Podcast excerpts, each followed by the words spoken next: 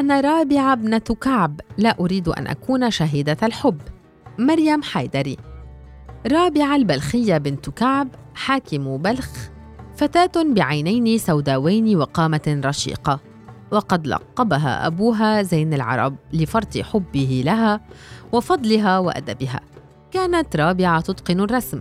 وتكتب الشعر بالعربية والفارسية إذ هي أول شاعرة كتبت بالفارسية. رغم أن أصولها عربية فكان أبوها من العرب المهاجرين إلى خراسان. قبل أن يتوفى الأب أوصى أخاها حارثا بها والذي كان سيخلف أباه. كان لحارث غلام اسمه بكتاش. في إحدى الحفلات الليلية رأت رابعة بكتاش فوقعت في حبه. وبما أن حب الأميرة لغلام كان ذنبا لا يغفر فتكتمت رابعة وصارت تكتب له القصائد وتصف حبها له بين المرض والضنا إلى أن أصبحت طريحة الفراش. كانت لرابعة داية ودودة.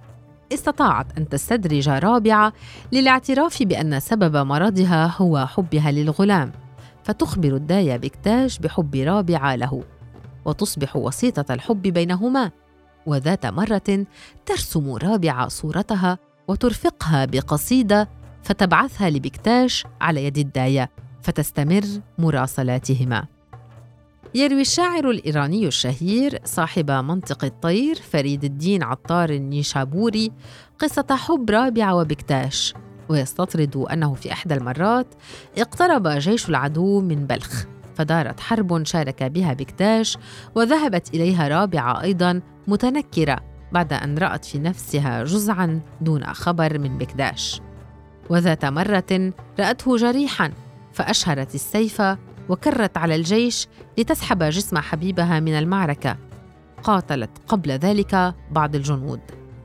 بعد مرور فترة وحين هدأت الأوضاع وانتصر جيش بلخ على المهاجمين ذات يوم التقت رابعة في طريقها الشاعر الفارسي الشهير رودكي الذي كان يعاصرها ويسمى أبو الشعر الفارسي.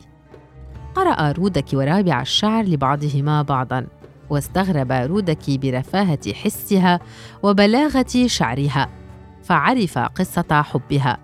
ذاهبا إلى بلاط ملك بخاري الذي كان قد ناصر حارثا وأقام حفلا من أجل الانتصار دعا رودكي فيه كما أن حارثا كان من الضيوف الخاصين. دعا الملك رودكي أن يقرأ شعرا فقرأ رودكي ما كان قد حفظ من شعر رابعة. أشاد الحاضرون بالقصائد وسأل الملك عن شاعر تلك الأبيات. أما رودكي فمنتشيا بالخمر نسي أنه لا ينبغي أن يذكر اسمها فأباح السر. حين سمع حارث أن أخته هي صاحبة تلك الأبيات وأنها واقعة في حب الغلام غضب. وحين عاد إلى مدينته تحرى الأمر ووجد صندوقا يحوي قصائد رابعة في غرفة بكتاش فساء الظن بهما. يقال إن حارثا أتلف القصائد أو أحرق الصندوق وألقى بالغلام في السجن. أما رابعة فأمر بقطع شرايينها ووضعها في حمام مغلق إلى أن ينقضي نحبها. قيل إنه حين فتحوا باب الحمام وجدوا رابعة ميتة وقد خطت بدمها على الجدار أبيات حب لحبيبها بكتاش.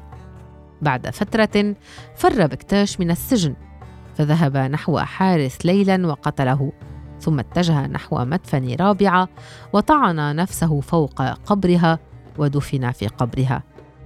تعالوا نتخيل القصة بشكل آخر.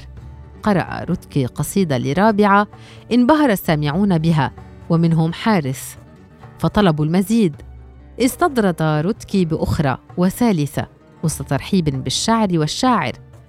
قال رتكي أتعرفون أن هذه القصائد ليست لي؟ إنها لشاعرة إن كان لابد من حب فليكن كهذا. وإن كان لامرأة أن تحب فلتكن مثل هذه الشاعرة. قال ملك بخاري وطأطأ الأمراء والفضلاء رؤوسهم. ما اسمها؟ سأل حارث وانحنت الرؤوس نحو شاعر الفرس الجليل. رودكي الذي كان يذكر نفسه كل مرة بين نشوة النبيذ والشعر ألا يبوح باسم رابعة أدار بنظراته في المجلس. ثم ركزها في عيني الملك وقال رابعة ابنة كعب. ثم نظر نحو حارث وتبعته نظرات الحاضرين قاطبة. وجد حارث نفسه متلقيا كلمات الإعجاب بأخته وأدبها ونبل حبها. شعر أنه يريد أن يلتقيها في أقرب فرصة ويحضنها. لا يهم من الحبيب إنه يريد لها أن تسعد بهذا الحب وحسب. في مشهد آخر ثمة عرس أقيم لرابعه وبكتاش. أتى حارث بالصندوق مبتهجا لتخرج منه رابعة قصائدها وتقرأها لحبيبها ويرددها الآخرون. وقد انتقلت إلينا الكثير من القصائد ليس فقط سبع قصائد وبعض المقاطع. ما غير المصير كان دقيقة واحدة من الوقت فقط.